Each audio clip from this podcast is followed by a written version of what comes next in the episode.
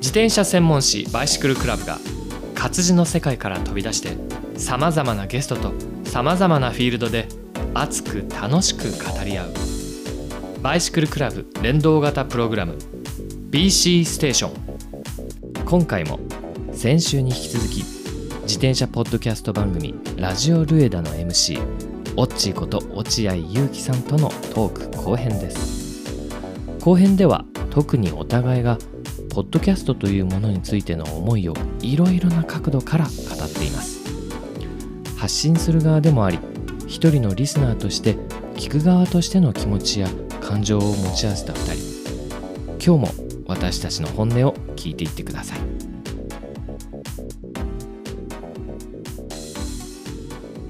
あの言える範囲でもいいけど、はい。ポッドキャストやってちょっとやばかったなみたいなことってあります、いややばかったなっていうか、まあうん。マジ喧嘩になりかけたことはありますよね嫁とね。ああ奥さんとね。ああびっくりした。ゲストとじゃねえゲストさんですか？あゲストさんとはいや基本あありますね。えーっとですね、うん。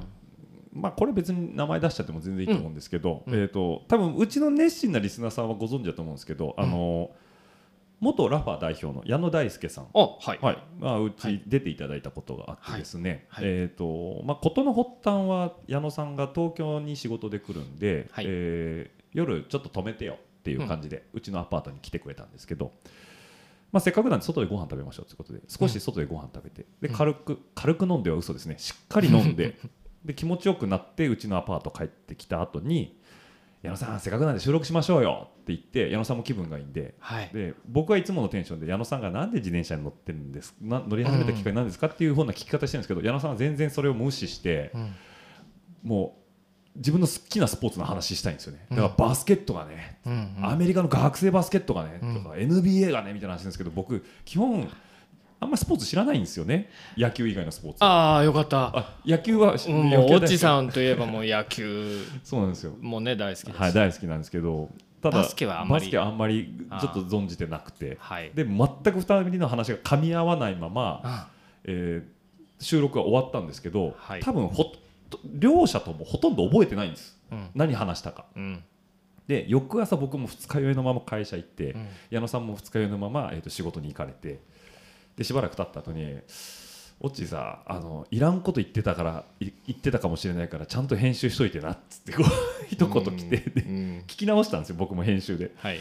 こんな話してたっけなっていうのが正直あってもうバッサバサにいろんなとこカットしまくって多分倍ぐらい撮ってたんですよ。多分うん。2時間近く撮ってたんですけど、うん。キュッて1時間になりましたね、うん。そういうことはあります。往々として、うん。はい、あれが一番酔って収録した回ですね、まあ、そんなものを世に出してんのかと、まあ、僕はあのあくまで個人配信なんで、うん。はい、あの特にスポンサーさんもつけてないので僕の責任の範疇ではやってるんですけども、うん。我ながらひどいなと思ったのはあそう。その回ですね。あとは基本皆さん楽しく。矢野さんの回後で聞こう。いやひどいですよ。まあそれがあってあのでも、うん。あの神回と言ってくれる方も中にはいらっしゃるんで本当に。やっぱイメージが変わられたっていうねあの、うん。矢野さん自身の。ちょっとこわもてじゃないですか、はい、でもあこんなに気さくな人なんだっていうのは感じてもらえる一面もあるのかなとは思いますけどね、うん。逆に慎吾さん何かあるんですか？収録の。いやいやいやいやあの僕まだまずなんて言っても全然回数が少ないので、はい。今日14回目の配信分ぐらいなもんですから、そんなに揉めるようなこともなければ ただ、えーなんだろうな。いつも飲みたかったんです。はい。あ収録中に。はい。お酒を。お酒。なんか僕はいつも飲んでるんで逆に。そう。それがね、はい。オッチーさんとなんか今日のおビール。っていうあれが羨ましくてさ、まあまあ、バイシクルクラブっていう看板は確かにあるので、はい。あのまあ、忠実にそこの今日のテーマっていうことを深掘りすることがまあ、使命なのかはないと思って、面白くやらせていただいてますが、うん。まあでも自転車って、はい。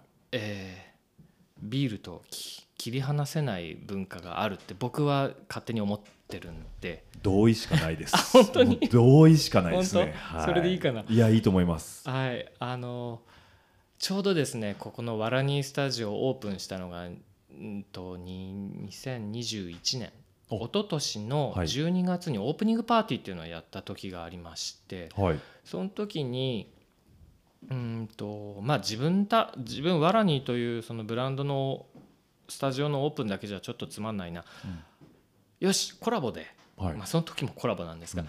あのバイシクルクラブさんの表紙とかにも時々出ておりましたがリンネ、あアンクルリンネネという。はい。イラスト描かれてる方ですね。あの作家さんでありその書かれてる大野さんという方が妻を通して実ははい。友達でありまして。そうなんですね。はい。はい。でそのリンネさんとその頃すごくこう近づくことができまして、うんさんの個展と。はい。でワラニーのオープニングイベントを一緒に2021年の12月の頭にやったんです。うんでねなんでリンネの話したかっていうとそこのね、はい。リンネさんのアートの中に日本のことわざん？なんつうのかな？でいうと馬の鼻先に人参っていう言い方ありますね。はい。馬がねなんかこう鼻先ぶら下げられた人参に一生懸命こうそれを追って走る。はい。それにパロって、うん。えー、と自転車乗ってる人が腰かなどっかからこう釣り竿みたいにプーって前にねうん。吊り下げられてその自分の鼻先に生ジョッキビールがああいいですね。あるんですよ。はい。だ自分にくっついたビールなんだけどうん。自分はそれにビールが乗りたくて走ってるみたいなもうその一枚がうん。これが自転車野郎なんだって思ってて。いや本当にそう思います。うん。まあ決してねその飲んだら乗るなは間違いないですよ。それは大前提なんですけど、飲んだら乗るななんですけどゴールにはビールなんですよね。飲んだらビールね飲んだらビールあ違う違う違う走ったらビールでいいんだ、ううんん、走ったらビールです。あ飲んだらビールです。飲んだらビール飲んだらビールあのえっ、とだから僕よく、はい。えー臨港で、うんえーいろいろなところ例えば荒川だったりとか、はいちょっと走あの臨港でしか行けないぐらいのうん遠さの場合は、えー臨港でその帰るはい。乗る駅の手前のまたもしくは駅の中にある居酒屋、日高屋でも何でもいいんです、はいはい。そこを帰りの道のゴールにしていいですね。ね、今日あの一杯のために俺走るんだっつってうんあともう乗らなくていいからみたいな、はいはいはい。めちゃくちゃわかりますそれは。まあね そうなんですねゴールに、まあうんこれはお酒飲めるからその、まあ、そういうのがあって別にあ飲めない方も当然いらっしゃるんで、うんうん。例えばその方はコーラだったりとか、まあ、何かしらであるとは思うんですけど、まあ、僕はこれ幸い飲めるんで、うん。だ例えば飯能にライド行って駅前に餃子の満州があるんですよね。うん。3割うまいで有名な。もう満州寄ってもうあとは臨港で帰るという、ああのゴールデンルートですよね。うん。いやいいんですよ。別にビール飲めない人が、うん。あの損は一切してないんですよ、うんただビール飲める人は得してるんですよ。なんかそこでさ、そのまあ一人じゃなくて多分大抵そういう時って2人もしくは何人かで行くから、その飲んだ先で、うん。今日あそこ楽しかったね」とかそうですね。あのトークがいいんですよ、ね、いいんですよね。酒の魚になるって感じでね。アフタートークですね、うん。でしかもこうイベントとかならなおさらですよね、うん。うん。よくその白馬とかにマウンテンバイク乗りに行くんですけど、はい、中央線で1本で行けちゃうじゃないですか。だ帰りのあずさとかで飲むビールがめちゃめちゃうまいんですよね。確かに。あれ何なんですかね？電車の中の特急だったらまあ飲んでもいいかなっていうのはうん。ちょっと僕の中ではあるんで、まあ、買っていつも飲みながら帰るんですけど。うん。でしかも中央道の渋滞もないですからね。そうですよな、は臨港なら運転手に気兼ねなくうん飲める、飲めるし。でまあですね。一貫飲んだらもうあとは寝落ちすれば、目が覚めたら新宿なんで、うん。乗り換えて帰るだけと、うん。うん。そっかそっか俺がなんでダウンヒルやってた時はあんまりそれがなかったかっつったらあの時自分で運転してたから そうですよね。お酒とセットにはなってなかったんだな。ってなかったと思いますけど。でもだんだんそれが実は自分も、はい。あだったら気持ちよく合法的に飲むんだったら、泊まればいいじゃんってなって間だいぶ違いないですね、日帰りをなくしてうん。最初の1泊目じゃあ現地で泊まる時はもうビールとバーベキューとみんなで語らう、これセットにするっていうのが自転車の中の面白うん。のうん半分もしくは7割ぐらい占めてたかもしれないぐらい。アフターの楽しみがあるから、うん。まあ、自転車もより楽しくなるしっていうところもありますよね、うん。だからなんかこうそう自転車とビールも本当に相性がいいですし、うん。まあ言ったらポッドキャストとビールも相性いいと思うんですよ。うん。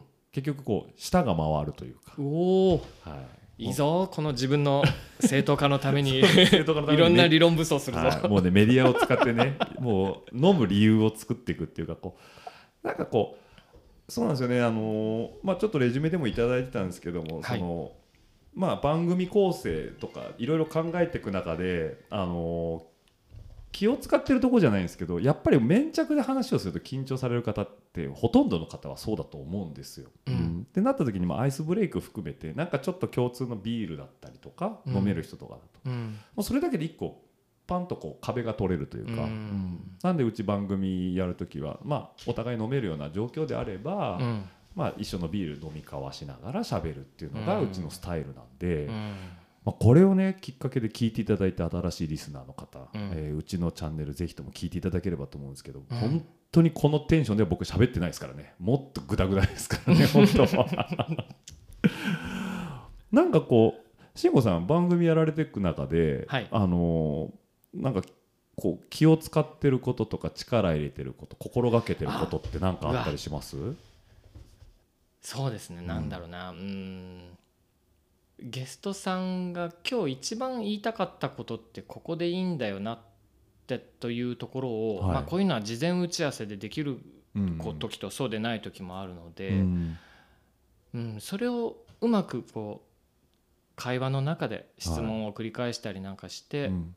自分であここだと思った時に深掘りできた時がうん。すごくいいんですけど、うん。まあそんなことが毎回毎回ちゃんとできるわけでもないので、うん。ちゃんと編集をしていく中で、うん。そのまあ、編集ってそのさっきのあのボリュームを調整したりとか、はい。あの不要なところをカットしたりっていうそういうのが編集なわけですが、うん。その時に自分の中で今日言いたいところを3行で示そうっていつも自分の中では思ったりするんです。はいはいまあ、それが力入れてるところか、うん。それを僕の場合は、えー会話が2人、まあ、ゲストさんとの会話終わりました、最後のナレーションでうん。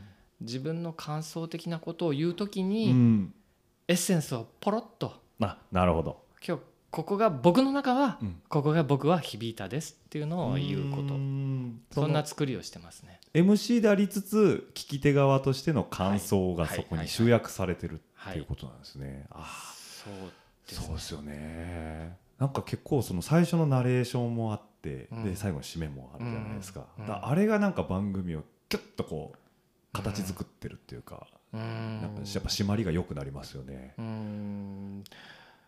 でもまあ型にはまりすぎるとね、うん。あまた決め台詞これかみたいなところもあったりするんで 時々柔軟にうんちょっと予想を覆すようなこともやってみたいなとはたまには思うんですけど。まあそうですよね。なんか新しいことやってみようかなっていうなんか気持ちは僕も毎回あるんですけど、うんなかなかこうしっくりくることってまあ稀じゃないですか。うんでもおうんちおっちさんすごい柔軟だよ。あそうですか？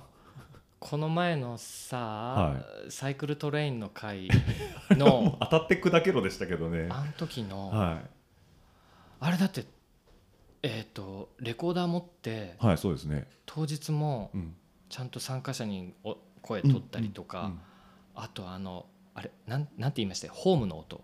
あですか？あ、えっ、とあれはえっ、と京王電鉄さんのその京王ライナーのアナウンスが入る前の、そうだそうだえーちょっとお音っていうんですかね？音ね。はい、メロディーですね。うん。はいはい。あれ聞いた時、ええ。その説明を聞聞かないまんまあれをまうん。ずその、あ急にこうメロディーが流れてはい。鉄道っぽいなと思ったんですよ。すごく。今日鉄道色強いなあれ、うん。オチさんってこういう音使ってたっけなってちょっとこう振り返りたくなるぐらい、えでもそこがなんつうのその時だけ合わせた変化球がえそうです当てね。方が 面白い。いや結構メロディー好きなんですよ。特に東京来てからなんですけど、うんあのこっちずっと住まわれてる方はそれがデフォだからあの多分あんまり意識されてないと思うんですけどあの駅によってメロディー違うじゃないですか、違います違います。あれ東京特色特徴ですよあれは基本的に。あそう地方行くと基本大体一緒ですし車両接近メロディーとかも昔はなかったですからね。普通に電車が来ますご注意くださいぐらいで終わってるんで、うん。ああいう特徴的なメロディーがやっぱこっちの駅はいろいろ聴けるんでうん。僕はそれがすごい印象に残っててうん。であれは京王ライナーに乗らないと聴けない音楽じゃないですか。だから今回はあこれ使おうと思ってなんかこっそり撮ってましたね。すごい。その遊び心ちょっと勉強になります。あのあそうそうそう。なんかこっち来た時にええ。駅違うって言ったら、じゃあお分かりでしょうかね。あの、東京じゃないですけど神奈川の藤沢駅とかって。あ藤沢駅ですね。はいはいあれな聞いたことなあります？いや通り過ぎるだけで西本さん今度い近寄ってみてください。あサザンが聞きます。なるほど。藤沢だったっけ？な茅ヶ崎だっけ？あ茅ヶ崎じゃないな、えうん藤沢だったようサザンの何が流れるんですか？多分ね勝手に振動あの上りりと下りって多分音違うのかもしれません。僕もあんまり乗り鉄でも何でもないんですが、希望の輪立ちかなんかが聞けます希望の私ですね。僕のマイフェイバリットサザンですね。あ本当。は。い。一番いいですね、だからああいうの自分は初めて体験した時に、はい。もうゾクゾクゾクってしますよね。きますよね。きますきます。そういう音とか。うん。うん。僕はあの東京テレポート駅が踊る大捜査線だった時はビビッときましたね。本当、そんなのあるんだ。聞いたことあるわ。あそれ知んらんかった。ちょっとびっくりしましたね。あとななんですかね。僕ちょあんまりアイドル知らないですけどあのなんとか坂の駅はやっぱなんとか坂系の曲なんでしょうね多分 俺もあんまりなんとか坂よく知らなないいんですんですけどそうなんだ。うん。なんか結構その特徴があって面白いなっていうのがやっぱりあるんで、まあねさっきも言いましたけど慶応の時はちょっとそこ使わせてもらって、で僕あれまあこれも裏裏話なんですけど、うん。そのまあ当然慶応さんの取材の一環であれうん。撮らせていただいてるんで、当然慶応さんの方にも事前にチェックしていたいただいてるんですけど、うん何にも話をせずにあの音をボンと入れたんですよ。現場収録で撮って編集であのうんうん。転換で使ったじゃないですか、うんうん。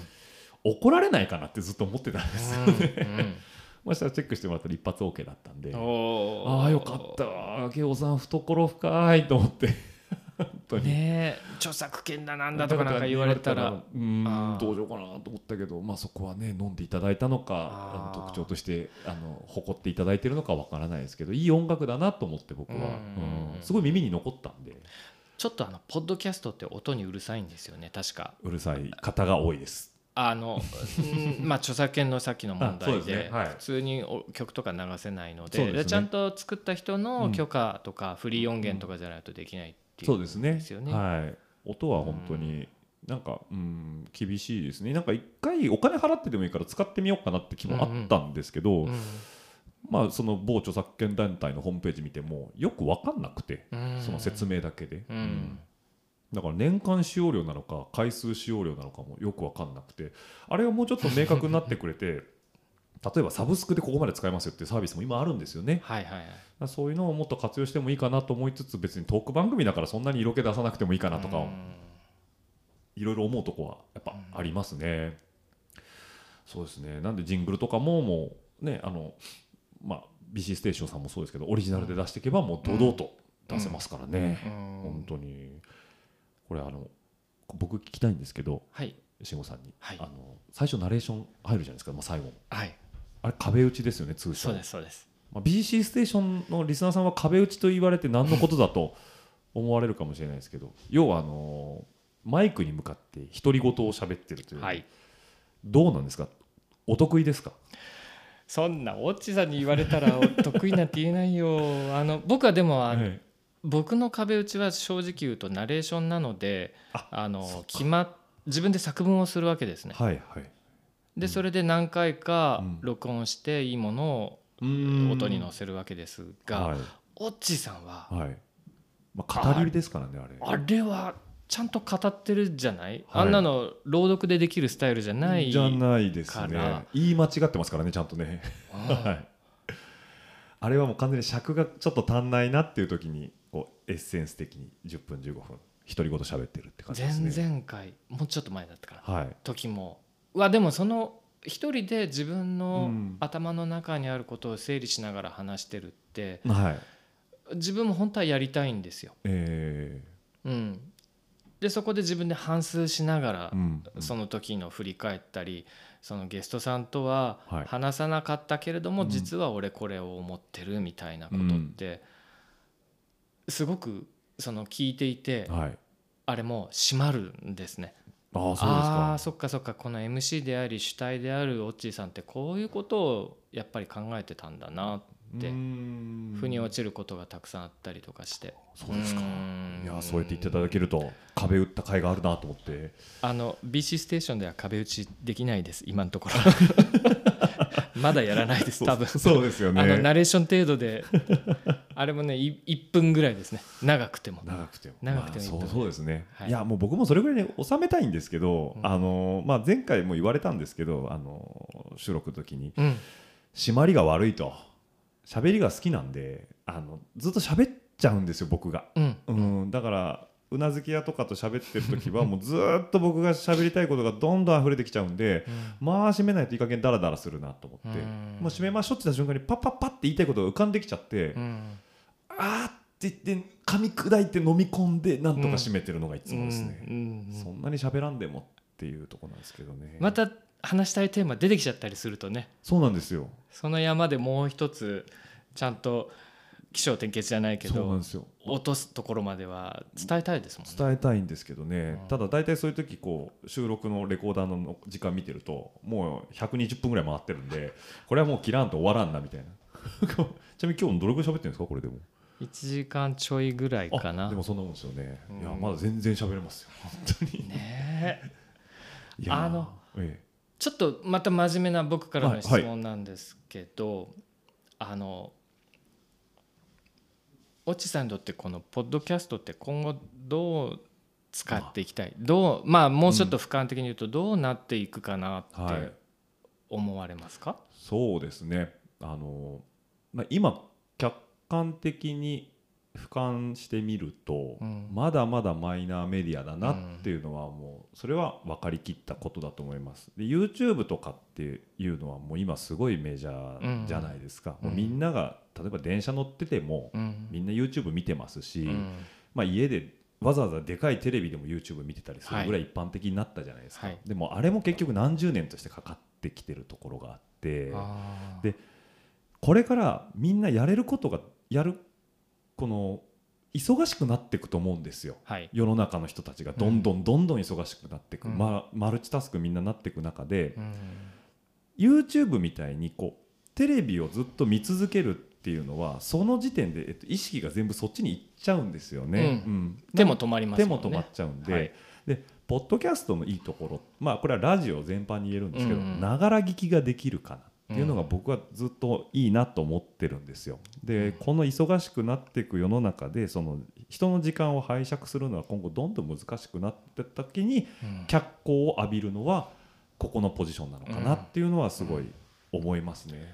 あの当然メディアの中でめちゃくちゃ主人公になるってことではないとは思うんですけど、僕もものすごく同感でななぜなら自分もそのまんま体感してるから、はいこれは自分の場合手作業みたいなまあ仕事とうんだったりとか、まあ、家事だったりとかはい。いう時に、うん。またはウォーキングでもジョギングでも何でもいいんですけど、いろんなシチュエーションにこの声だけのメディアがながら聞きできるっていうことが、なんで今までやんなかったんだろうっていうぐらいそうなんですよね。出会える前と比べてですね、こんなに自分が、まあ、ヘッドホンとかイヤホンとかそういうのをつけて、はい。まあ、今骨伝導が特にうん。いいのではい、あるいはあんまり音質気にならなくてなんないですね。うん。一応あの周りの人の会話を聞こえながら、うん。えー自分の好きなポッドキャストを聞く。うん。で、えー自分の実体験を言うと自分すごくこうポッドキャストって例えば再生ボタンを押して1時間の番組だったり1時間ずっとなんて言うんでしょう。同じ時間ガーッとこう聞かされるまんまなんですよ。はい。うーんと何が言いたいかというとウェブとかうん。YouTube とかって、うん。えー興味なかったらすぐ違うものクリックしたりとかで、はい。うんあまあウェブ記事とかはそうですね、うん。あもうこれ関係ないやっつって飛んでいくんだけど、うん。き聞く番組ってとりあえずずっと1時間な1時間聞かされるわけです、うん。まあ、ある意味受動的なんです。でそこにはつまんない時もあれば、はい。あれあれあれ？これ俺にも当てはまるぞみたいな、うんあ俺今度これこの人がなんか今言ってることやってみようとか、っうんていうことがポンと出てくるんです。それは字ではなくて声で聞こえてくるわけなんですけど、うん。そこに今日1時間聞いて、うん。まあ5分でも10分でもいいや、うん。なんか自分がこれは挑戦してみようとかっていうことが偶然的に起こる時がたまにあるんで、うんまあ笑うことはぶっちゃけ普通にあ聞いて流してあ面白かったっていうことも当然あるんだは思うんですけど、そこで自分が行動に移した時が何個もあったんですね。うん。それがまあそのウェブ記事を見ててもそれは同じことが起こるのかもしれないけども、うん。僕はたまたまながら聞きをしながらこれができたっていう喜びがあって、うん。あのぶっちゃけ言うとそれはあの体の下半身の毛を剃ることをねはいはいはい。レプリカント聞いた時にああじゃあ俺もやってみようとかって。トリミングってやつですね。やってみたりとかね。うん。なんかだからそのさっきうん。慎吾さんが言われてたみたいにうん。面白いところと面白くないところって当然あるんですよ、うんうん。で、まあ、さっきは飛ばされるって言ってたんですけど、ポッドキャスト飛ばされない代わりにうん。ずーっと情報として入ってくるんで、うん。キーワードって無意識に引っかかるんですよね。あだからおつまらない話の時はもう多分右から左ーにああそうですそうです。もうピンク・フロイドみたいになってくるんですけどただ面白い記事の時だけスコンってそこで止まるんですよね、うん。頭の中で、うんうん。だなんかこのキーワード面白そう。うん。って言ってそこでこう意識が急にうん。パッと話に戻ってくる、うん。であ違うわってまたふーっと抜けてって、でまたキーワードで引き戻されてっていうのが続くんですよね、ある。だから何回をやりながら聞いてても負担になりにくい、ううん。んあのポッドキャスト僕はスマホで聞いてるんですけど、はい。スマホの画面でも、うん。あもう一回聞きたいって時にちょっとワンポ、ボタンであれ10秒とか30秒そうですね。15, 15秒かな。15秒かな。アップルだと。はい、うん。戻るボタンあるじゃないですか。ありますねでそうするとちょっと聞き逃した時のものを聞けて、うんうんうん僕レプリカントの矢野さんの回とかもあはいありましたね。キーワードが出た時あなんだ D2C ってなんだとかなんか聞い 聞いたりとかして、うんうんそうそうそうそう。確かにキーワードは刺さる。刺さるんですよ。だからうん。そこはやっぱ潜在的に頭に残ってくるかなっていうのはあっうん。てそれが僕はポッドキャストのすごい、まあ、に限らずですけど音声コンテンツのうん。やっぱ一ついいとこなのかなっていうふうに思いますね。であのまあ、さっき冒頭でも少しお話しさせてもらったんですけど僕ラジオっ子だったんですけど、うん。AM が好きなんですよ。うん。FM は音楽かけすぎちゃうんですよ、うん。まあ、音楽好きな人にとってはいいんですけど僕は話が聞きたいんで、うん。なんか AM ラジオのそのプログラムが好きででその中で好きなこうえー喋り手さんの番組をずっと追っていくっていうじのがあるんで。まあ王道で言うと「オールナイトニッポン」オールナイトニッポンもそうですね、もうあの辺はまあ毎毎日聞いてましたね、夜違う人それぞれそれで聞いてましたし。ちなみにえ今ええ。チさんが聞いてる他の他局のポッドキャストって何ですか？えいや、もうね、これ、減っちゃったんですよ、完全に、コロナのせいで通勤がなくなったじゃないですか、うんうん。で通勤中にずっと聞いてて、しそれこそ消化するのが容易だったんですけど、うん。もう今、完璧に精査されて、まあ、これ、前々回でも少しうちのうなずき屋とも話してたんですけど、まあ、TBS ラジオの神田伯山ですね、うーん。問わず語りの。ああはいはい、まあ、あれが本当に30分のショートなんで、うん。あれはもうずっと聞いて聞つ聞き続けてますね。でそれこそまあ名古屋にいた時代は地元の ZIPFM の FM 局だったりとか、うん。えーとまあ、AM だと CBC ラジオ夕方やってるやつとか、まあ、そういうところは定番で聞いてましたね。だからあ真面目だな。そうですね。まあ、うーん、なんかラジオ、そうですね。もう最近ごめんなさい、ちょっと時間があんまりなくて、うん。移動する時間があんまりないんで、うんなかなか自分のやつを聞き直すので、だからポッドキャスト始まっちゃってから一気にガツンと減っちゃいましたね。あよくないんですよ。その収集できてないんで、ーちなみにはい。アメリカはうん。ポッドキャストがまあ先進国、うん、すごいですよね。なんで先進国になったかっつったら、はい。まさに車通勤社会。ああはいはいはい。だから、うん。あの時間に好きなものを聞こうって言って、まあ右肩上がりになった、うん。まあその今のは裏返しな話なんですけど、そうですね。まあ、ちょっと話もう一回戻ります、はいはい。あの何聞いてるかの話で、あはいはい。うん。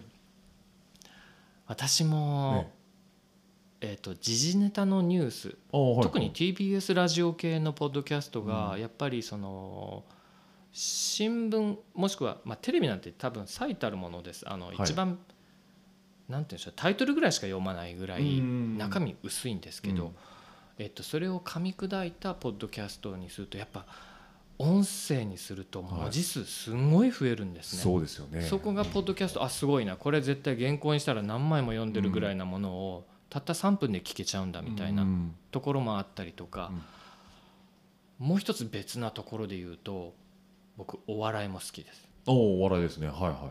えっ、とアンガールズと銀銀シャリは必ず聞いたりもします。あ そうですね。まあ、純粋に楽しいっていうのもあるし、うん。あこの人たち聞いててなんで面白いのかなと思ったらこれね、オッチーさんにも言えるんだけどねよく笑うんですよ。ああなるほどなるほど。話してる人自身が笑ったりとか、はいはいはいはい。ありますよ突っ込んでるね時うんもう笑ってき、うん、つられますよね。つられる。あのこれ僕レジュメにも書いてるんですけどあのどこに書いたっけな。あそうですね。これ僕ちゃんと自分で書いてるんですけど電車とかで急に含み笑いをしているような人は音声メディアを聞いているかなと思います。ということで大いにある。ありますよね。座ってる向かいの人が急にふって笑ってるんですよね。いや絶対ポッドキャストかラジオ聞いてるわ。聞いてる。音楽笑わないもん。音楽笑わないですよね。そうだよね。そうそうそう。伊集院光とか聞いてんのかなとかね。あ そう。ーあるある。爆笑問題とか聞いてんのかなとか。うん。だそそうですね。さっき言われたみたいにその情報量としてはすごい多いですよね。そこが、うん。まあ真面目なことを言うとバイシクルクラブうも、ん。うんとキーワードクロスメディアはっていうは言い方をされてますが、うん。その紙やうん。ウェブ媒体で伝えたいことは当然ビジュアルでも入るし、えー文字なのできちんとその文字をビジュアルとしてとるあの読む人にとってのスピードで、うん。まあ、理解されるけど。でもいいかんせんその裏に隠れた話だったりとか、うん。それを説明するにあたって実はこういう前提条件がある上での楽しみ方とか、そういうことも含めると、うん。字で全部書けないし。そうですね。紙面の面積の、上限があるわけだから、そこを声で言うだけでも、うん。あこの人でしかもその思ってる人本人がに本人の肉声で語るわけだから、文字にはねその人の声質とか、間の取り方は出ませんけど、うん。そこがなんとなく人間味あふれた声で聞くってことは、うん。別にこのポッドキャストに限らずですけど、あの全てのポッドキャストにおいてはそこら辺がなんか生の人間が語ってんだっていうと。ころがうん。面白いかなって。ちょうど BC ステーションさんの前回の配信のその、うん。 Bicycle バイ Bike of the Year あ Bicycle of the Year はい。はいはい。のあのインプレッションやられた方のお話聞いてて、うん。あのまあ、要は乗り手さんによってその全然こう、まあ、乗り方だったり、うんうん。あのまあ、感想が違うよっていう話をされてて、はい。でそれって紙面を読んでるだけだとこれ本当に定量的に、えーなんだろうちゃんと比べれてんのかなっうん。て思うし、うん。選ばれたものがやっぱりとんでもない値段す今世の中するじゃないですか、うん。自転車がハイエンドって、うん。忖度あるんじゃないのみたいなところをやっぱ読者は少し思わなくもないじゃないですか、うん。ただそこに対してしっかり真正面からそのうん。実際にやられてた方の声が聞けたっていうのは、今回のその企画、まあ、毎年やられてると思うんですけど、そこに対してすごい信頼感と厚みが増したなっていうのは僕この間の配信聞いてて思いましたね。うん。やっぱりなんかこう紙面どうしても文面の量に限りがあり、うん。起承転結を収めないといけない限られてる中での表現とうんうんうん。言っても時間はあの有限であるようで無限の部分もあるじゃないですか喋、ね。りなんで、うん。だからそこで完全に保管できてるっていうのは、うん。紙媒体の紙面と音声のそのお互いを支えてるようビジュアルで支えてる部分と声で情報として支えてる部分、すごい相性がいいなっていうのはうん思いましたね。ううん。ん。なんかそこはね前回の配信すごい僕は面白かったです。うん。良かったですね。まあ当然紙面は例えば特集でも40ページとかはい。何十ページ割いて、でもやっぱり結果をきちんと伝えたいっていうのは、うんうん。あの特集で言えばねあるわけで。でもその結果に行くまでの苦しかったこととか、はい、家庭がいろいろあるわけですよね。あの中で何十時かはそれはあるっちゃあるんですけど、うん。でももっと本当はう、ん。あそこには漏れたものが実はこういうのもあってな、うん。みたいなところまで含めるとああやっぱ人間が汗水流してたら、うん。がなんかこういう行動もちゃんとやってんだなっていうのが裏が取れた気がしますね。そうですよね、なんかバイク揃えるの大変そうだなって紙面読んで思ってたらまんまそのこと言われてたんでやっぱりかっていうこう、うん。なんですかねアハ体験じゃないですけどそうだよねっていうのはやっぱ感じましたね。だからなんか僕の番組もそうなんですけど一般の本当にその辺にいるサイクリストの方なんですよ皆さん。ゲストで来ていただいてるのって。ただリスナーさんからすると多分自分とラップするところもあると思うんですよね、うん。その辺の人がゆえに近すぎる人だから,、だからそれ聞いててあなんだやっぱそういう同じ感性の持ち主いるんだなっていう、うん。その同意しかないっていう感覚ってやっぱり聞いてて僕も気持ちいいですし、うん。さっきのビールの話じゃないですけどね、うん。ライドは一杯っていうのも。やっぱそれは非常に大きい部分かなと思いますね。うん、まあ面白いですよねそういうところに関しては。そうですね。なんか音質とかって気にされてます？音質あのーこのポッドキャストをやるにあたって、え僕はちゃんとこのレコーダーとか、え、はいえーこの機材に関して、僕のライド仲間である、はいうーとても親しい友人がまさにこの ハードウェアを作っていはいるメーカーさん、まあ Zoom って言うんですけど、はい。こちらの中の人だったんでうん。彼に聞いたらそりゃ引き出しがたくさんあったので、うん。まあ、当然サウンドハウスさんの中からです。ね。サウンドハウスというあのいわゆる 通販なんて言えばいいでしょうね。音楽業界のアマゾンみたいな。アマゾンみたいなところですね。すごいんですよねあそこね。すごいですね。だ。って朝頼んでその日来ちゃうんですよ。本当に。いやっていうまあスピードもそうなんですけどまあとにかくウェブの見やすさとまあき、えー豊富さもありますし。豊富さとレビューの見やすさとかいろいろあって、まあそこから当然うんあのコスパのいいもので、うんうんで僕はまあ何が大切かっつったら本当にこの番組を聞く人が、あはい今回音良かったよ聞きやすかったよっていうことを、うん。うん僕の友達の中で何人かははい。あのはい正直に聞いてあの鋭い意見も言ってくれたりするので、はい。とっても毎回毎回きちんとそこは、あの撮る時もそうですし編集した時にもうん。聞きやすさをうん。なんとか頑張ってます、って言ってもまだ アマチュアのアマチュアなんで。いやでも音ってやっぱ深いんで、まあ、それこそさっき言われてみたいにそのオープンイヤーの骨伝導、うん。うん。だとある程度飛ばせるじゃないですか、うんうん。なんですけどその通る声をあ通らない声を通るようにするとか、うん。要は潰れがち、うん。高くなりすぎとかっていうのをうんうん。こう綺麗にノーマライズしていくっていうのがやっぱり結構難しいんで、やっぱこれ配信者としてはあのー泣きどころは一つありますよね。なんで今日ねこの収録前にも言ってたんですけどこのマイクと口の距離。そうそうそうそう。そうこれがだから慣れてる人だとずっと一定の距離でいけるんだけど、ジェスチャーが入るとどんどんこうね、はい。音圧っていうか音量が変わっちゃうんで、うん。まあ、後々編集泣きながらやるっていうこう、うんまあポッドキャストあるあるあるあるなんですけどね、まあ、いろんなシチュエーションで聞かれてる方が多いんで,、はい。でこれ結局音楽ではないじゃないですか。うん。うん、なんでその理想音質は別に求める必要ないと思うんですよ。うん。その耳障りじゃない音だけ届けないようにすればいいかなって思うんで、なんでまあそのキンキンする音とか、うん。うんノイズとかだけは消えてて音量だけはしっかりあればいいのかなうん。とは思いますね。うん。まあ、今ノイキャンとかすごいですからねヘッドホンは。ううん。ん。っていうところやっぱね僕は気にしながらやってますね。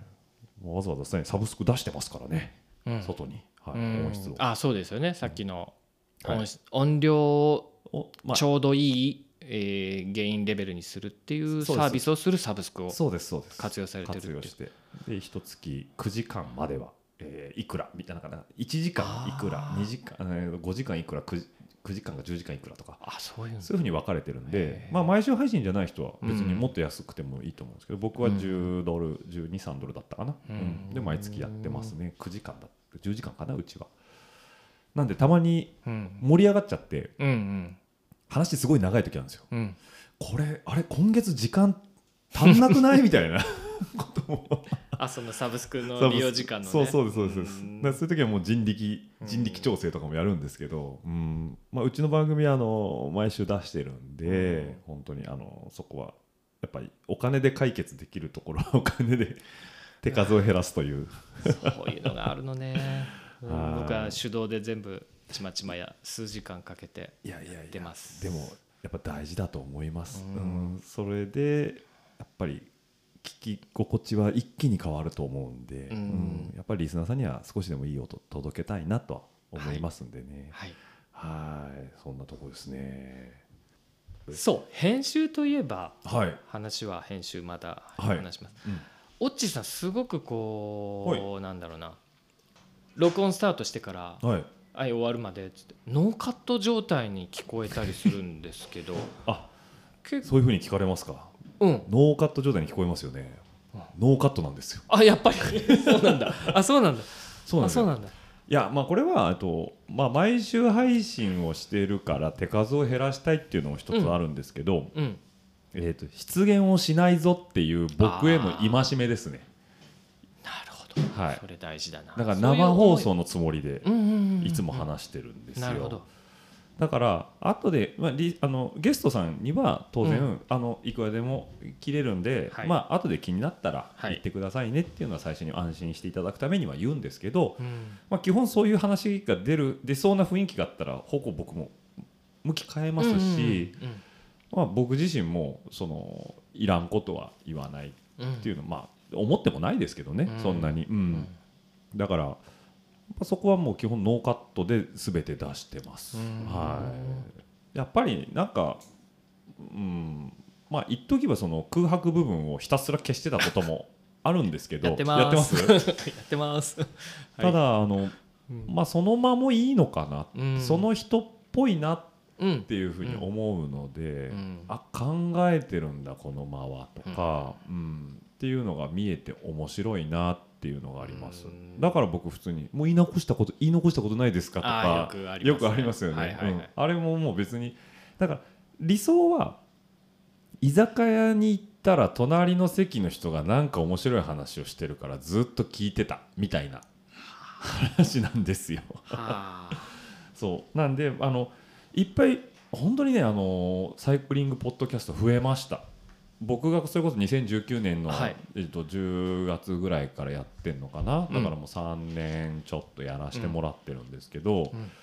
まあ、当時先駆者としてやられてる方は何人もいらっしゃいましたけど、あのそれでも最近やっぱとあのいやえあの大か大きい小さい、えー配信の頻度が高い低いは置いておいて、うん。えーとプログラム自体は増えてる方向だと思うんですよ。うんそれはすごいことだと思ってて、うんうん。やっぱりこのメディアが注目されるにはまず量が必要だと、うん。質より量だと思うんですよ、うん。まず。うん。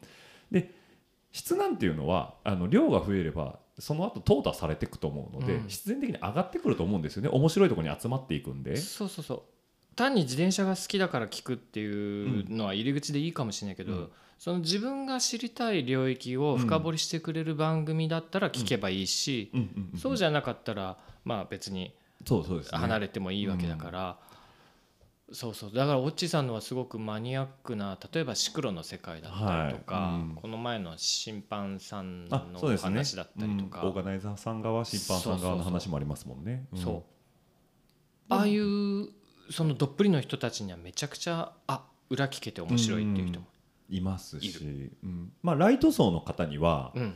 なんか話難しくてよく分かんなかったって言われましたけどね、うん、そう。だからまあ、うん。刺さる人に刺さってくれてればいいのかなっていうのは一つありますし、あのあとそのそれこそすごいバチバチって決めてやられてる方もいらっしゃるんですよ。あのその要はもう難しい話、えっと、トレーニング理論だったりとかそれはそれですごい面白いんですよ。うん。うん。でそういうのが好きな方にはちゃんとそういう番組が用意されてるんで、うん。そちらを聞いていただければいいんですけど、うん。うん。まあなんかこうそうじゃなくてさっきもちょっとお話しさせてもらったみたいに気な気気兼ねなく聞ける要はあの気張らずに聞ける内容っていうところをうちは推してるわけじゃないんですけど、僕が続けていくためにはうん。そこしかないと思うんったんで、僕がストレスにならない、うん。うん。うん。だからこのテンションで毎週やっていけてるっていうところはんありますね。うん。そうですね。バイシクルクラブ、うんまあ、BC ステーションだから言えることは、まあ、雑誌って広くあまねくいろんなジャンルをやっぱりこう、うん。取り上げていくことがうん。使命でもあるんですよね。まあ、当然流行みたいな今ロードだとか、うん。グラベルだとかってそういうところにちゃんとフォーカスすることも必要ですけど、そうじゃないところもあのこういう楽しみがあるようんっていうのをまあこのまだ13回しかやってないですけどその中でいろいろ取り上げる中ではい。もう本当またいつも言っちゃいますけど自分もああ今日はちょっと苦苦手というか自分はあんま知らなかった領域だなって思いながら配信する時あるんです、聞はいはい。聞いたり会話する時、でもその時にあなんだ前のこの僕の経験って実はここと当てはまったんだとか、えー、とちょっと今まで知らなかったことがその、まあ、自転車ってすごい細かいセグメントがたくさんあるんで、ちょっと違うセグメントでも実はそこを流用して美味しいとこだけ引っ張って自分で活用しても全然今の領域に活かせるんだということを自分の中でこう話しながらなんか理解できちゃった時があって。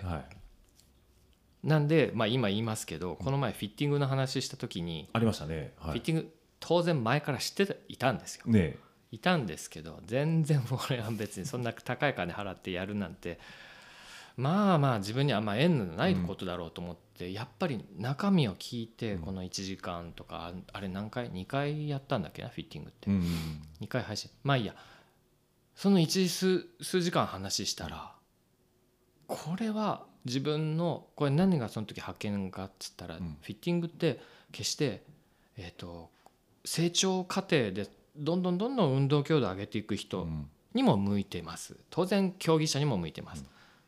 逆にこれからうん。自分みたいにどんどん運動強度が下がっていく、みたいな人にも、下がったなら下がったなりのうん。可動領域を使ってそれで効率のいいうん。フォームなり、えーそのポジショニングがあるんだとうん。いうことを その会話の中で聞いて、うんこれだと思って僕実は予約あの後すぐしたんですよ。要は今の体の状況状態で一番最適化をしてくれるってことなんですよね。そうん。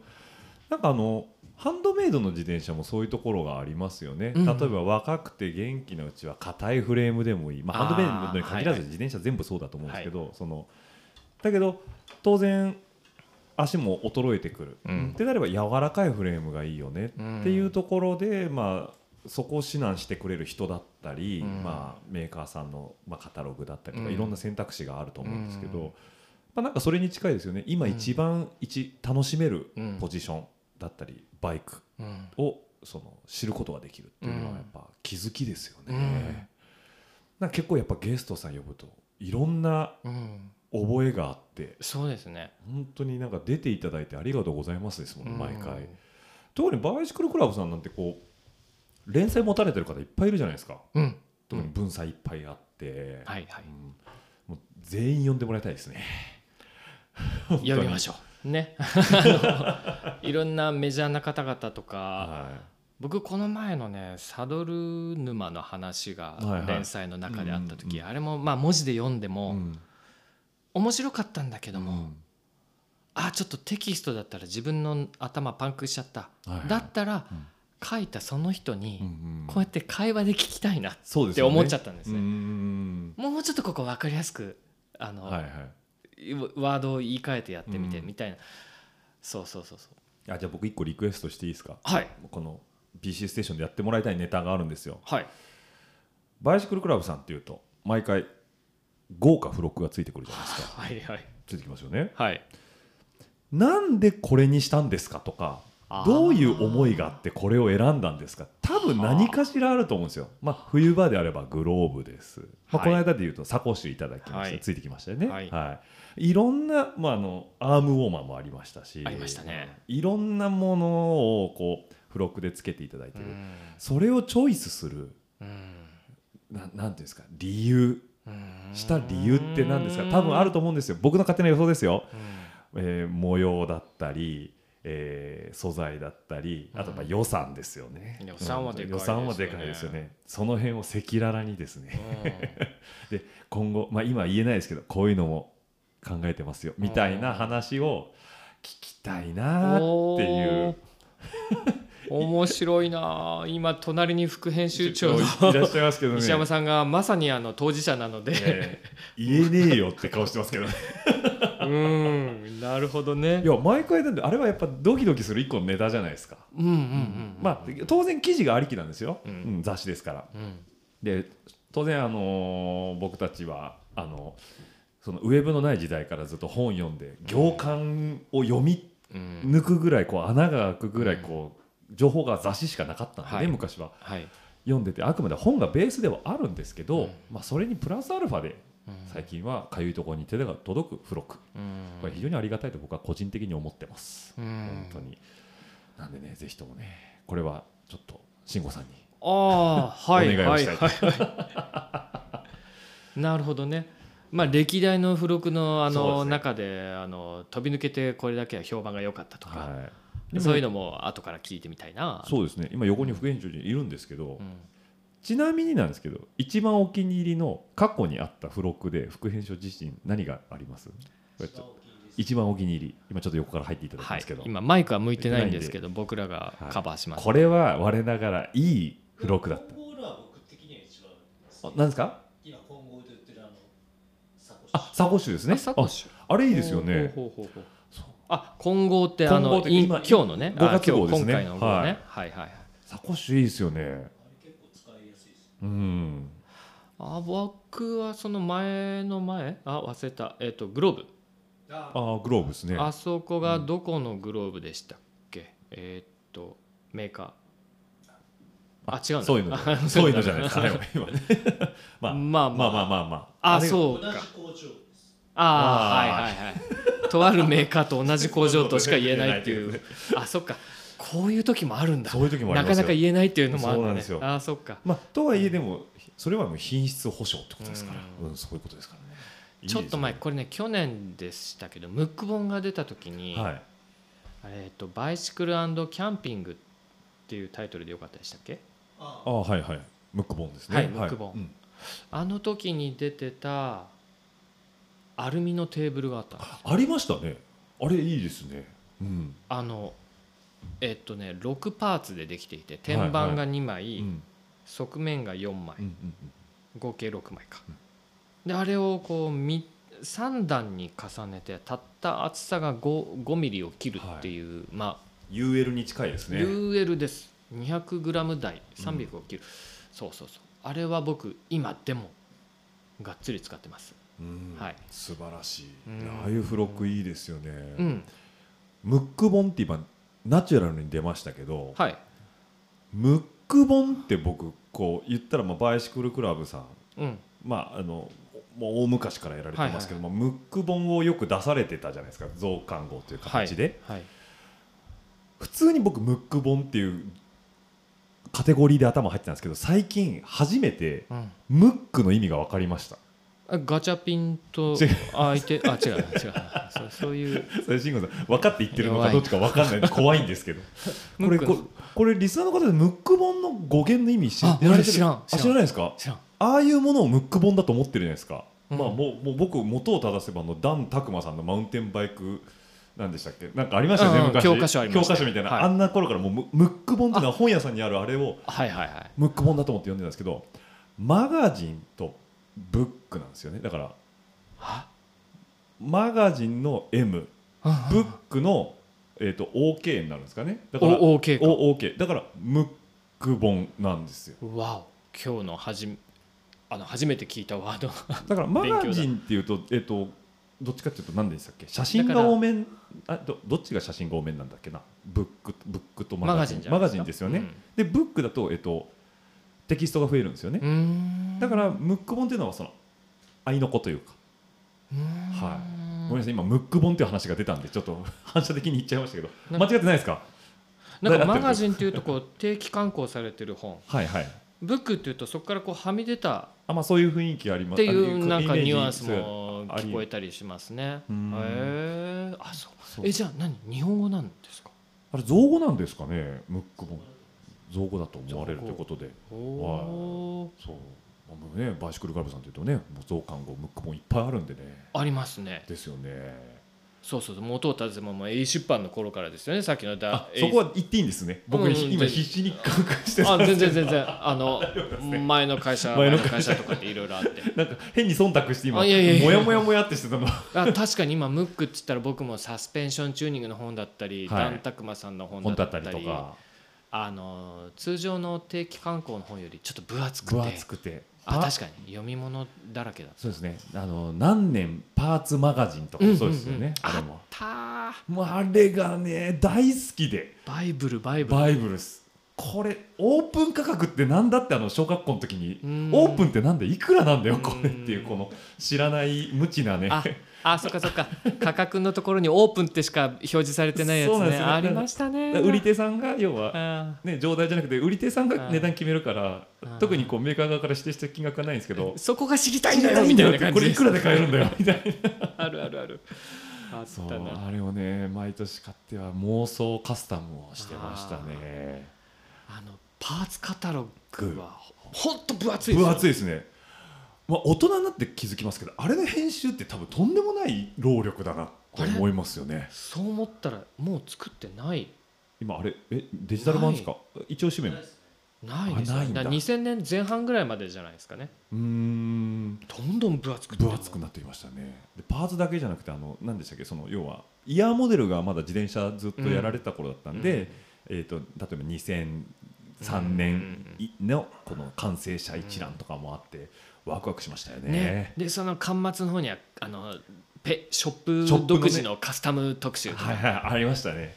さすがアクオードえぐいなとか。さ あのお店の名前出しましたはいはいはい。いやー甲府らしいな。さすがだなこのチョイスとかね、甲府さんとかもねありましたよね。名店だなと思ってあねー。いろいろ見てましたけどああいうのはやっぱそう雑誌で育ってきてるんで、まあ、話戻しちゃうとポッドキャストとそのコラボして、さらに情報が上がかれるっていうのはもう僕は歓迎する流れですね、今。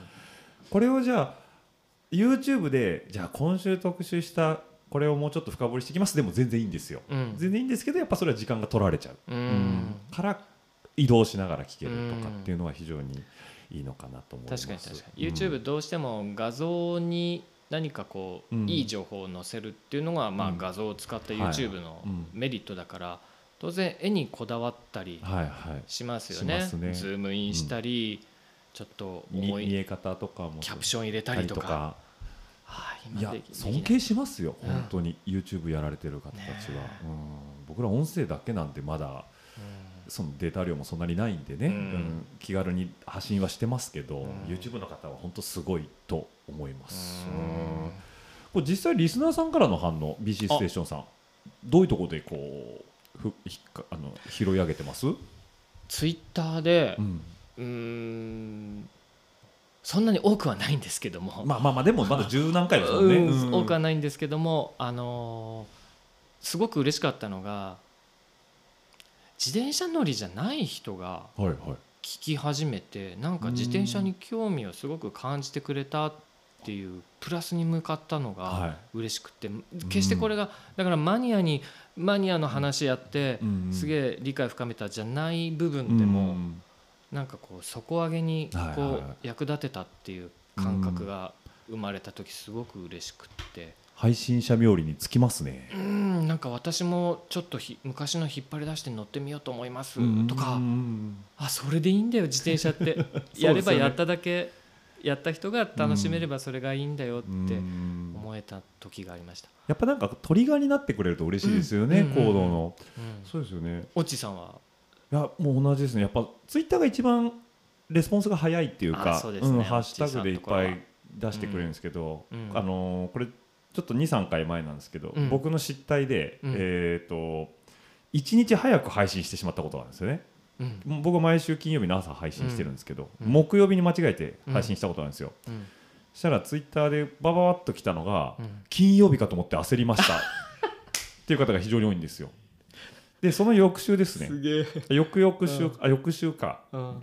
えっ、と、まあ、事前告知はしてたんですけど今週は土曜日に出ますってうん言ってたんですけど、そしたら、えーリプリプっていうかこうコメントハッシュタグコメントがあったんですけど、うん。あの会社について、うん。えーヘッドホンつけようと思ってつけて、うん。さあと思ったらあれ？更新されてない。なんでだろう？って言ってツイッター見に行ったらあ明日なんだ。っていうだからなんかそのいろんな方の生活の一部となってるっていうのは非常に僕は嬉しかったですね。毎週金曜ちゃんとルーチンでやってるところがそね。その聞いてる方々にも染みついてるところがそうですね。だからこのビールの音を聞かないと金曜日頑張れない人が多いんだなって。うんいやでも本当にありがたい話で、ううんそうやって言っていただけたなっていうのがいてまあそれが僕が思ってた以上に言われてる方が多くて、あでまあ本当レース会場とか行ってもあいつも聞いてますなんて言っていただいて、うん。で僕はもうそのお決まりで本当に心底思ってることでいやもう本当あんなもうダ話ですいませんって言っても 皆さんにねあの聞いていただけるだけでも日々のモチベーションになってますんでね、ううんん楽しく配信させていただいてますけど僕が結構受け取ってる側だと思ってるんですよ、はい。リアクションだったりとか、はい。ゲストさんの話聞かせてもらって、はい。でそれで感謝されてるっていうのもなんか本当申し訳ないなと思って。ああそっか。うん。そうですよね。だって引き出しがあるのはうん。ゲストさんですから。ですよね。はい、なんでゲスト呼んだ時点でもうコンテンツが出来上がってるんで、うん。価値格なんですよ。うん。あとは僕はそのゲストさんをうまくこう引っ張ってうん。話として何があの面白いかなっていうのは、まあ、大体大体あの話してくれることは全て面白いんですけどうん。コンテンツとして。うん。あさっき話したかもしれないけどあの、BC ステーションは、うん。その紙面と連動とか、はい。もしくはうん。ウェブ記事と連動なので、そこで出てくる人がまああらかた、えー予定されてたりしたり、もしくはえっ、ともう雑誌の方が先に出ちゃった。はいはい。あじゃあでもこの記事の中の方うん。ちょっと話してみたらいいんじゃないかっていうことで、後からその人とのうん。音声収録があったりするまあ結局しその紙面やウェブ記事と連動してるんですはい。がオチさんの場合のキャスティングって次誰と話そうかなっていうのはどうやって決めたりいやするんですか？ーもうね一つしかないんですけど僕が話したい人ですね。なんであのほー初見の方、まあ、初見は本当にないんですけど、まあ、うん。うん一度は最低でもお会いしてる方なんですけど、基本的にあこの人ともっと喋りたいうっていうだけですね。あのじゃあ、うん。えっとなんだろうな。初見じゃないとしたら、はい、大概うーん実際こうやって会って話すんですか？それともリモートでも？いや僕リモート何回かやったんですよコロナ禍の頃に。ああ本当。の、ダメだって速攻で諦めました。あ本当。あのーなんていうんですかね。相手との息が合わなさすぎちゃってあの本当にちょっとしたラグだと思うんですよ、うん。オンラインでのラグっていうのは、うん。うん。なんですけど、まあ、こういう遠隔で話してて、うん。目も見れないですし、リアクションも、まあ、映像は見えてますけどあフェイスタイムみたいななんですけどちょっとやっぱ自分の中の感覚とブレがあって、うん。基本遠隔なんですよ。うん。で、まあ、さっきの話に戻すとどうやってキャスティングするのかっていうのはこの人ともっと話したいなと思うっていうのはその人と1回でも会った時のその空気感とか間合いとかうん。雰囲気っていうのがあいいなっていうふうにもっと話聞きたいなっていうのがやっぱ大前提ですね。でまあ僕からちょっと一回話聞かせてくださいよっていうふうにオファー出させてもらうのが基本なので。うん。なんであの、まあ、今ちょっと、えー変えちゃったんですけどちょっと前まであの僕はあのラジオルエダのツイッターの説明文に、うん。えー出演依頼は突然に」って書いてました。そうある日突然あなたのもとに出演依頼が行きます小田和正チックなな匂いがしましたね今そうですね、はい、もうラブストーリーじゃないですけどね。突然に起きるんですよ出演依頼は。だからびっくりしないでねっていうのはありますね。なんか自分も十数回こう配信続はい。けて、うん。こういうまあリズムとか話す感覚が分かってきたら、あ今度こういう流れでいったらこの人と、まあ、例えば違う、まあ、BC ステーションなので、、はい。ろんなジャンルをこううん広く渡っていきたいんですが、はいはい。うん自分の中ではあこの人だったらうん。どう話展開したら面白いだろうなってこう続くことがどんどんと想像はつきます。うん。だから自分自身もキャスティングはすごくこううん。これからも力入れたいなと思って。まあその一つがラジオルエダーオッチさんだったんですけどね、よかった。そうですね。うん。なんで僕はあの当然サイクリストの方がゲストなんでうん。自転車の話はまあ当然聞くんですけど割とそこそこなんですようん。要はその人となりを見たいんでうん。主に聞きたいのは自転車以外の趣味って何があるんですか？とおか、うん、普段何やってんですか？とか。音楽でもいいんですよ、まあ、音楽でもいいしアニメでもいいですし、うん。ドラマでもいいですし映画漫画。いろんなメディアがあるじゃないですか。趣味って言われてるもの、う、うん、それ他に何かあるんですか？いはいていうのを結構掘り下げていく。っはい。ていうのが結構僕は好きですね。ううん。今聞いて思い出した。は前の前の何回か忘れた、いはい。ラジオルエダでええ。野球の話が出た時のはい。球場で見る面白さがはいはいはなんかめっちゃ伝わってきて。なんか自分ちょっとかなり昔でしょうしょうがないんですけども、自分が「えちょっと待ってよ俺球場で見たのっていつだったっけな?東京ドームできる前だったんですね。お後楽園球場後楽園球場でのクロマティがいた時代、はいはい。でもあの時え僕はそんな野球ファンじゃなかったけえども、うん。テレビでしかナイターは見てなかったのに、はいはい。球場で行った時のあの面白さが、うん。そのラジオルエダ聞いた時にふって思い出して。うんあ蘇ってきましたか、うん。ああよかったです。野球ってやっぱ生だよな。そうなんですよ。でここ3年ぐらいやっぱコロナ禍でうんそのスタジアムスポーツってやりにくかったじゃないですか。何にしても。野球に限らずですけど。出しちゃダメで多分その回で話してたと思うんですけど一体感なんですよね、うん。その応援をしに来てる人たちうん。の一体感があって、うん。みんなして同じ選手を同じ熱量で応援してる、うん。まあ、声の大きさとかはうん。違い人違いあると思いますけど、うん。その一体感が気持ちがいい、っていうのがやっぱあるのは面白いなと思って、うん。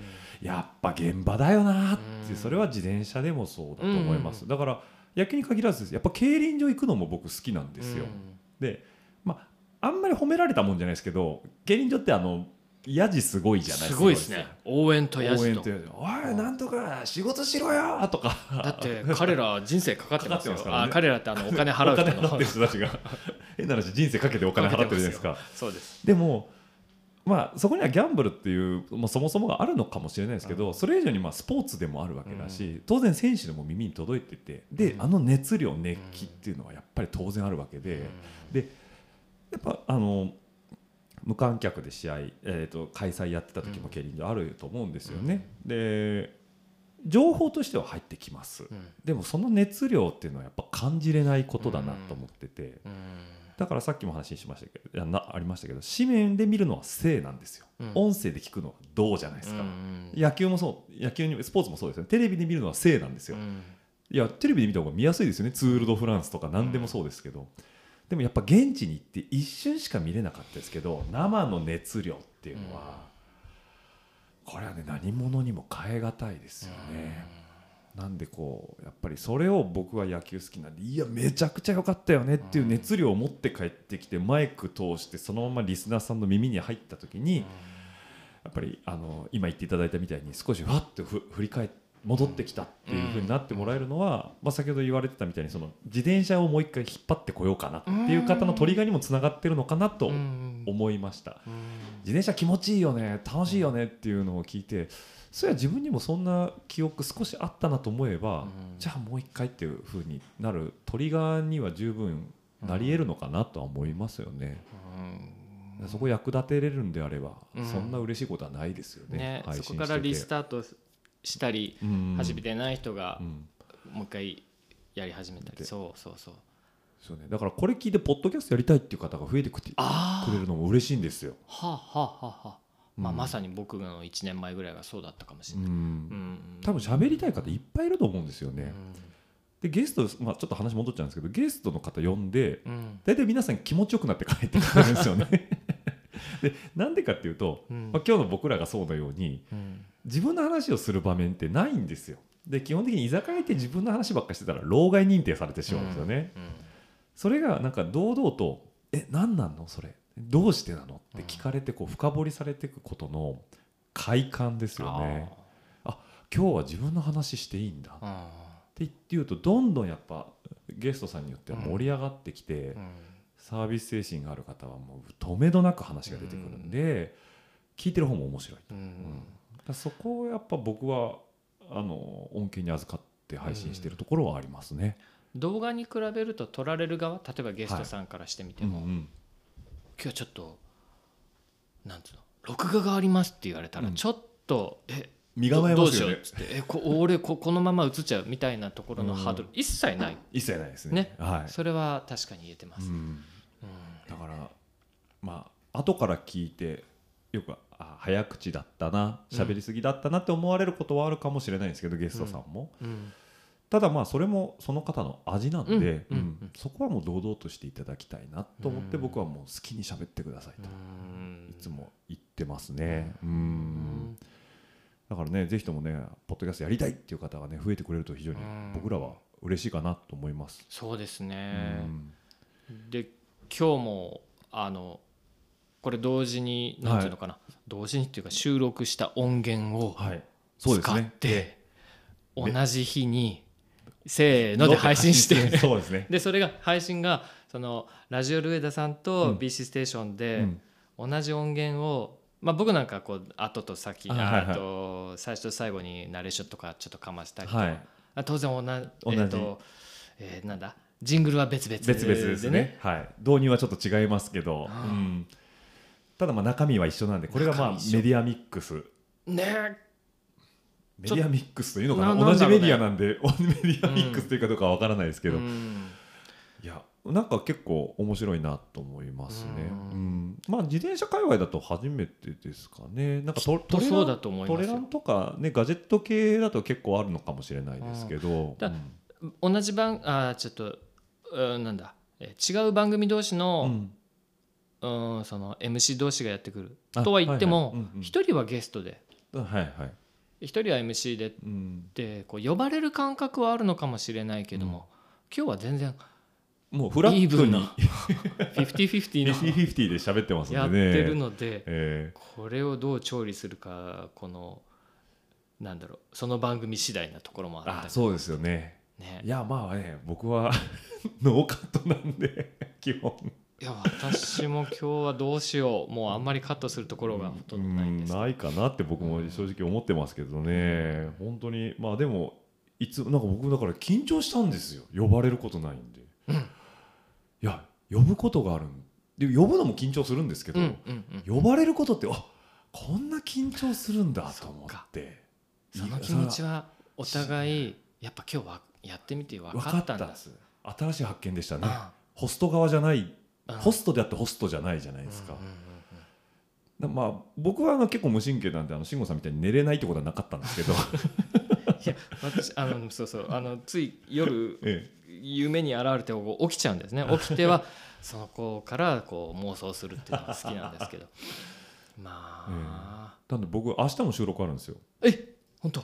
ただあと昨日の昨日まあえっ、とまあこの収録の前日ですよね、はい。にそのまあ明日収録する方からすいませんレジュメ送ってもらっていいですか？かちょっと早めにレジュメ送ってもらっていいですか？って言われて、まあ内心あそうかそうか早めに送ってあげないとなと思ったんですけど、うん。そうか何話されるか分かんないとうん。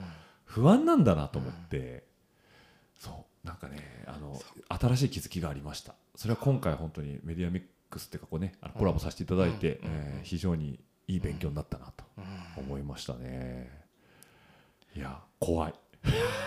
僕も今目の前にいるオッチさんがねめちゃくちゃ細かいレジュメを事前にまとめてって。書いてありますね。A4 ビチンってでさねビチって書いてさ、ええ。でちゃんと話したところをちゃんとチェックポイントで チェックしてさこれ墨墨墨みたいな感じでやってるとかこすごくこうフランクに話されてえるえ気さくな人だと思いきやめちゃくちゃ仕事できる人なんだって思ういやいやいやいやいや。ちゃんとしっかりしてるんだって思っちゃいました。はい。い。やもうあのなんていうんですかね。これぐらいやんないとあのしもう本当にグダグダになってしまうんで。うん。でもねあの多分この配信を聞いてる過去に僕のゲスト出てくれたはい。方も多分聞いていただいてると思うんですけど、はいは？落合そんなちゃんとしてねえしみんな口を揃えて言うと思う なんだあいつバイクラさんのとこ行くとあんなにビシッとしてるのかあ、そう。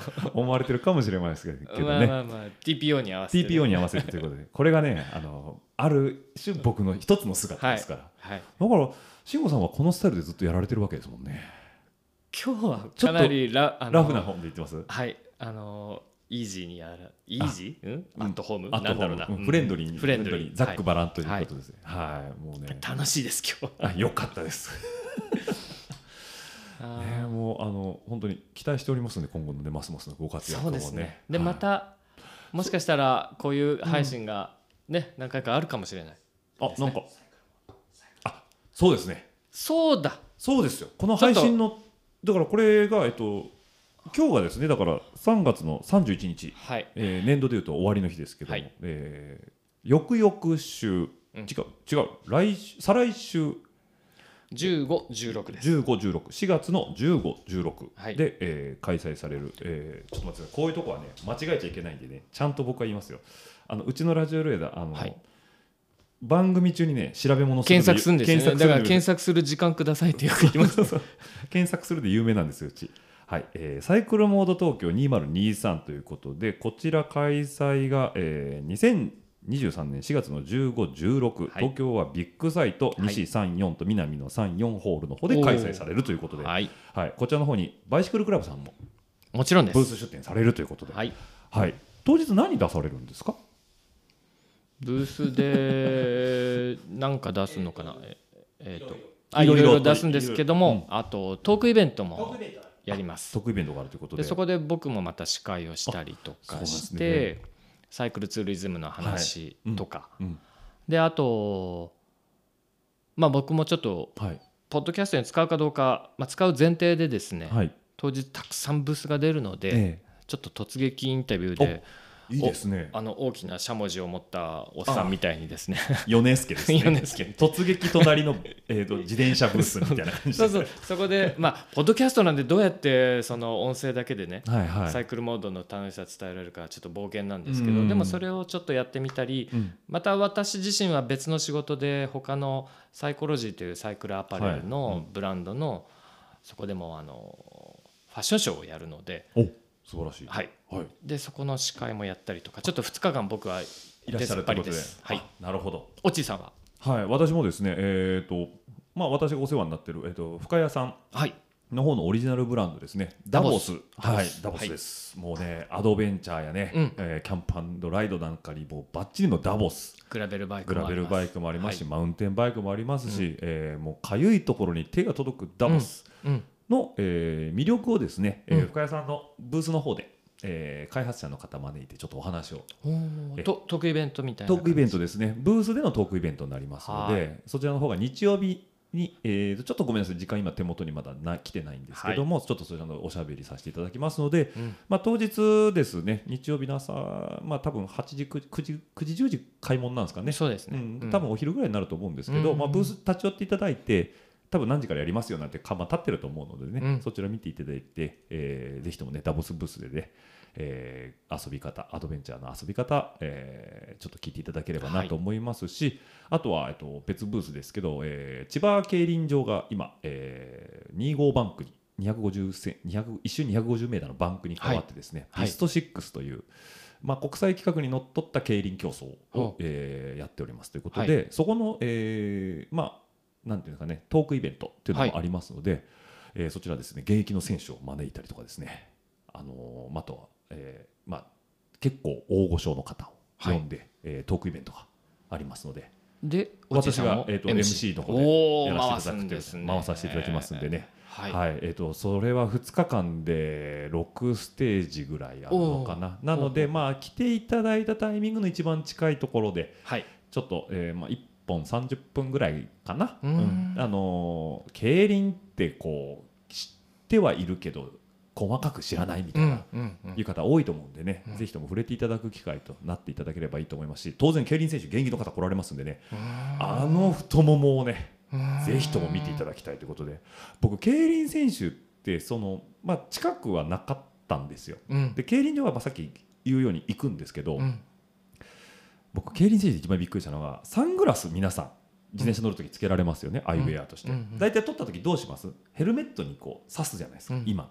とかえっと後頭部に逆差しするじゃないですか、はい。競輪選手違うんですよね。太ももに刺すんです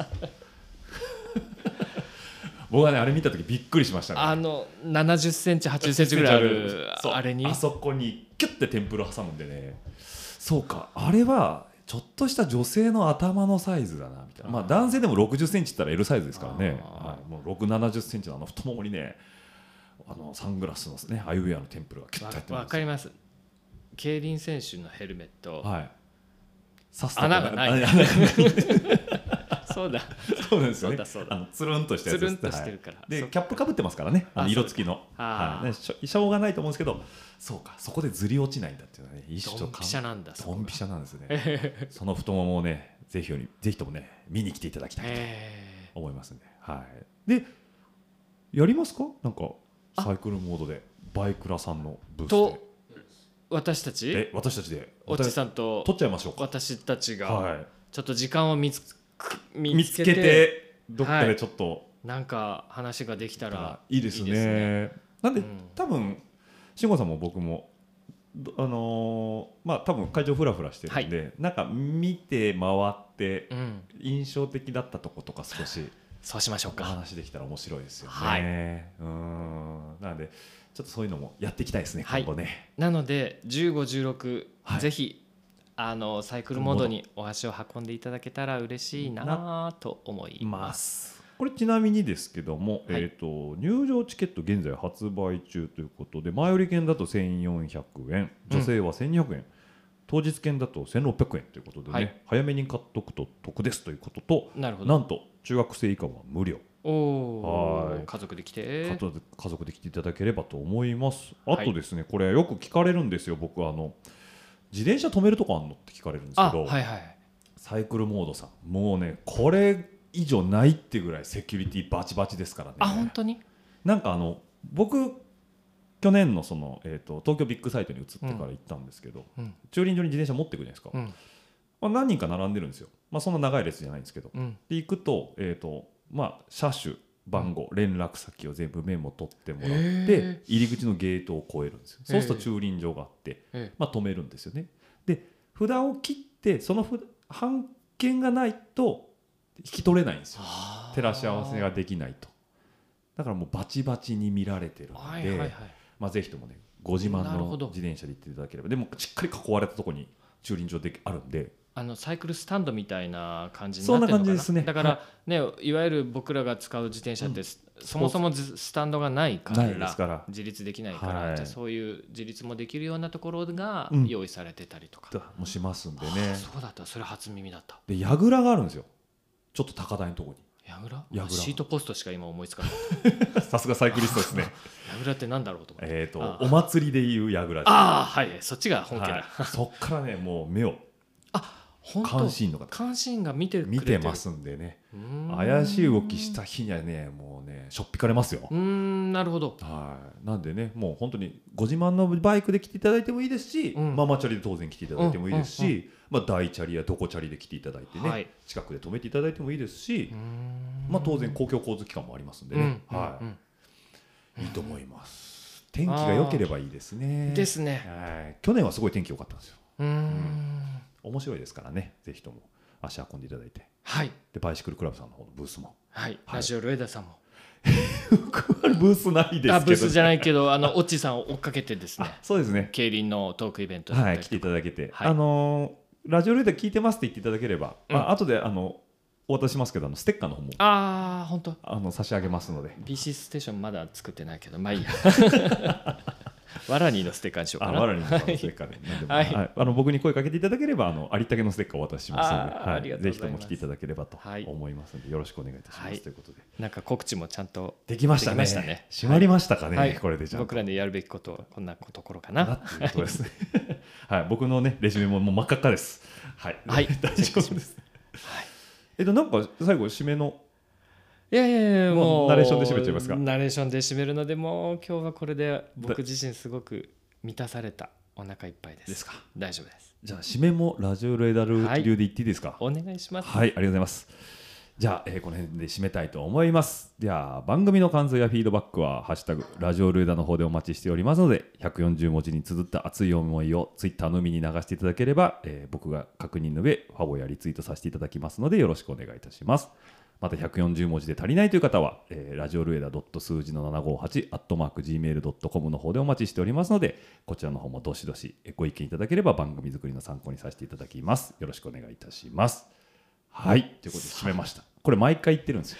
それ今見ないで言ってましたよ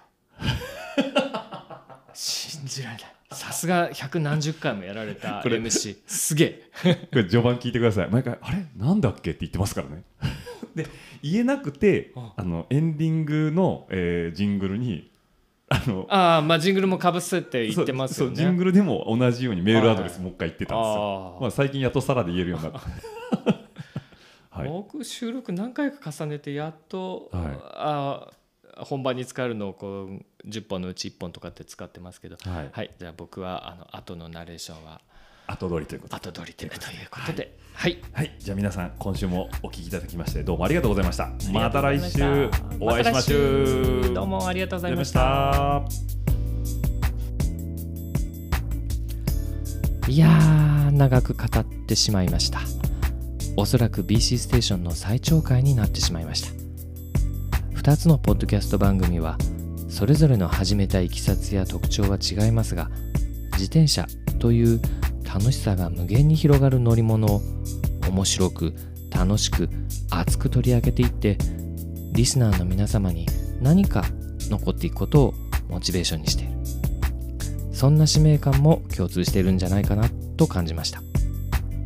これからもゲストを迎えていろんなことを楽しく掘り起こしていきたいと思いますのでゆるく長くお付き合いいただければ嬉しいです。番組へのご感想ご意見皆様の声を聞かせていただきたいのでぜひともよろしくお願いします。ハッシュタグ BC アンダーバーステーションをつけてツイートしてください。それでは BC ステーションワラニーの佐藤慎吾でした。またお会いしましょう。バイバイ。